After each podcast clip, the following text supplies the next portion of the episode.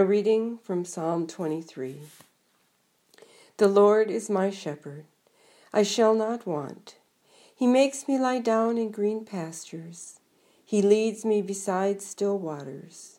He restores my soul. He leads me in right paths for his name's sake. Even though I walk through the darkest valley, I fear no evil. For you are with me. Your rod and your staff, they comfort me. You prepare a table before me in the presence of my enemies. You anoint my head with oil. My cup overflows.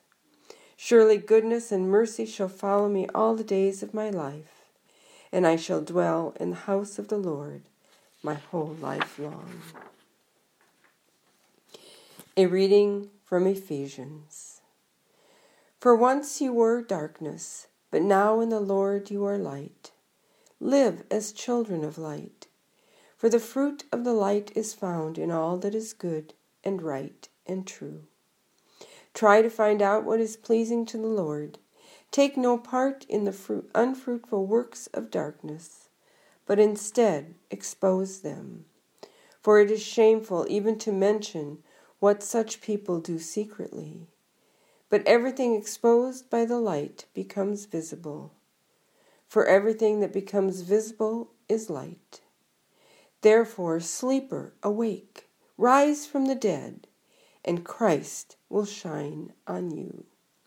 Word of God, word of life. Thanks be to God. The Holy Gospel according to John. Glory to you, O Lord. As he walked along, he saw a man blind from birth. His disciples asked him, "Rabbi, who sinned, this man or his parents, that he was born blind?" Jesus answered, "Neither this man nor his parents sinned. He was born blind so that God's works might be revealed in him. We must work the works of him who sent me. While it is day, night is coming when no one can work. As long as I am in the world, I am the light of the world." When he said this, he spat on the ground and made mud with the saliva and spread the mud on the man's eyes, saying to him, "Go wash in the pool of Siloam," which means sent. Then he went and washed and came back able to see. The neighbors and those who had seen him before as a beggar began to ask, "Is this not the man who used to sit and beg?" Some were saying, "It is he." Others were saying, "No, but it is someone like him." He kept saying, "I am the man." But they kept asking him, "How then were your eyes opened?" He answered, "The man called Jesus made mud and spread it on my eyes, and said to me, 'Go to Siloam and wash.' Then I went and washed and received my sight." They said to him, "Where is he?" He said, "I do not know." They brought to the Pharisees the man who had formerly been blind. Now it was Sabbath day when Jesus made the mud and opened his eyes. Then the Pharisees also began to ask him how he had received his sight. He said to them, "He put mud on my eyes. Then I washed, and now I see." Some of the Pharisees said, "This man is not from God, for he does not observe the Sabbath." But others said, "How can a man who is a sinner perform such signs?" And they were divided. So they said again to the blind man, "What do you say about him? It was your eyes he opened." He said, "He is a prophet." The Jews did not believe that he had been blind and had received his sight until they called the parents of the man who had received his sight and asked them, "Is this your son, who was born blind? How then does he now see?" His parents answered, "We know that this is our son, and that he was born blind, but we do not know how it is that he now sees, nor do we know who opened his eyes.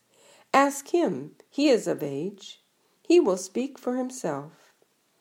His parents said this because they were afraid of the Jews, for the Jews had already agreed that anyone who confessed Jesus to be the Messiah would be put out of the synagogue. Therefore his parents said, "He is of age, ask him."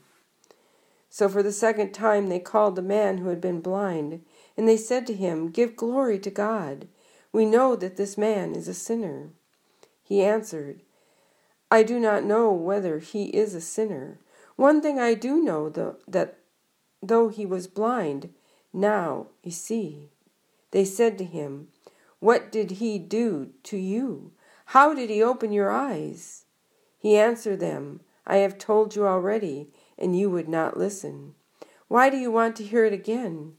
Do you also want to become his disciples?" Then they reviled him, saying, "You are his disciple, but we are disciples of Moses. We know that God has spoken to Moses, but as for this man, we do not know where he comes from." The man answered, "Here is an astonishing thing.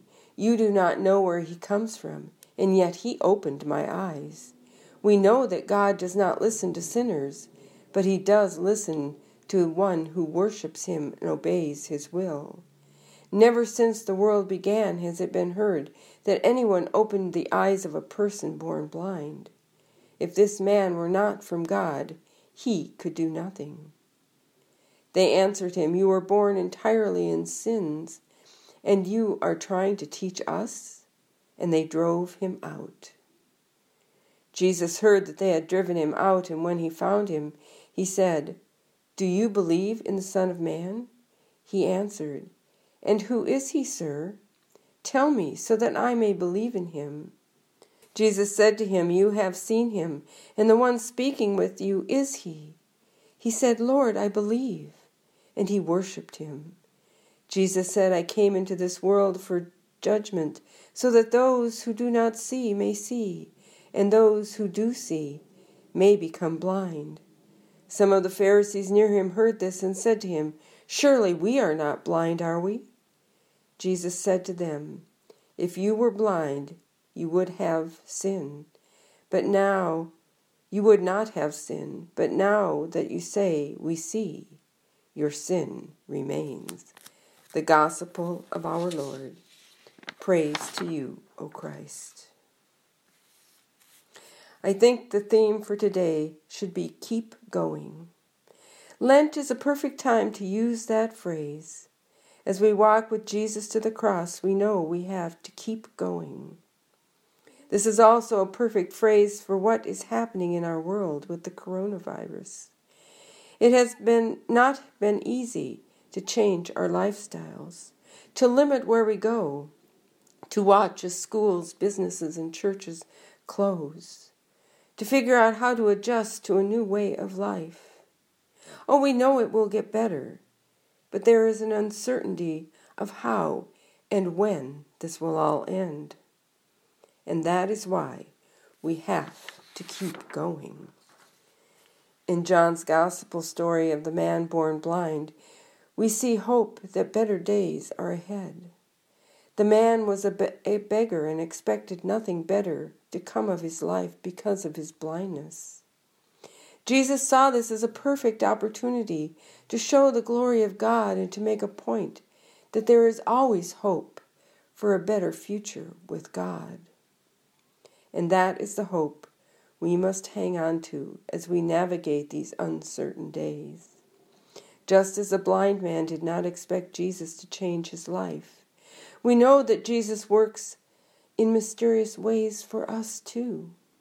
Keep going and expect the unexpected. When things seem the darkest, Jesus is there to shine the light for all of us. I have always found great comfort in Psalm 23. No matter how lost I feel, how dark the days seem, the words from this psalm give comfort. There is nothing we go through where the Lord is not by our side. There is no reason to fear. God's comforting arms surround us and support us. We are God's children, and we will always have a special place in God's kingdom. All three lessons I read today have references to light and darkness. Fear of darkness was real for those in Jesus' time. Darkness brought on cold temperatures and threats of violence. Waking up to the light of a new day brought renewed hope, a reason to keep going. As it says in Ephesians, "For once you were darkness, but now in the Lord you have light." That is a good reminder for all of us. Keep going. Follow the light of Christ.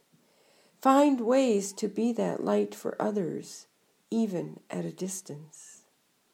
We are a community of believers who trust in the Lord. Our faith will get us through this if we just keep going.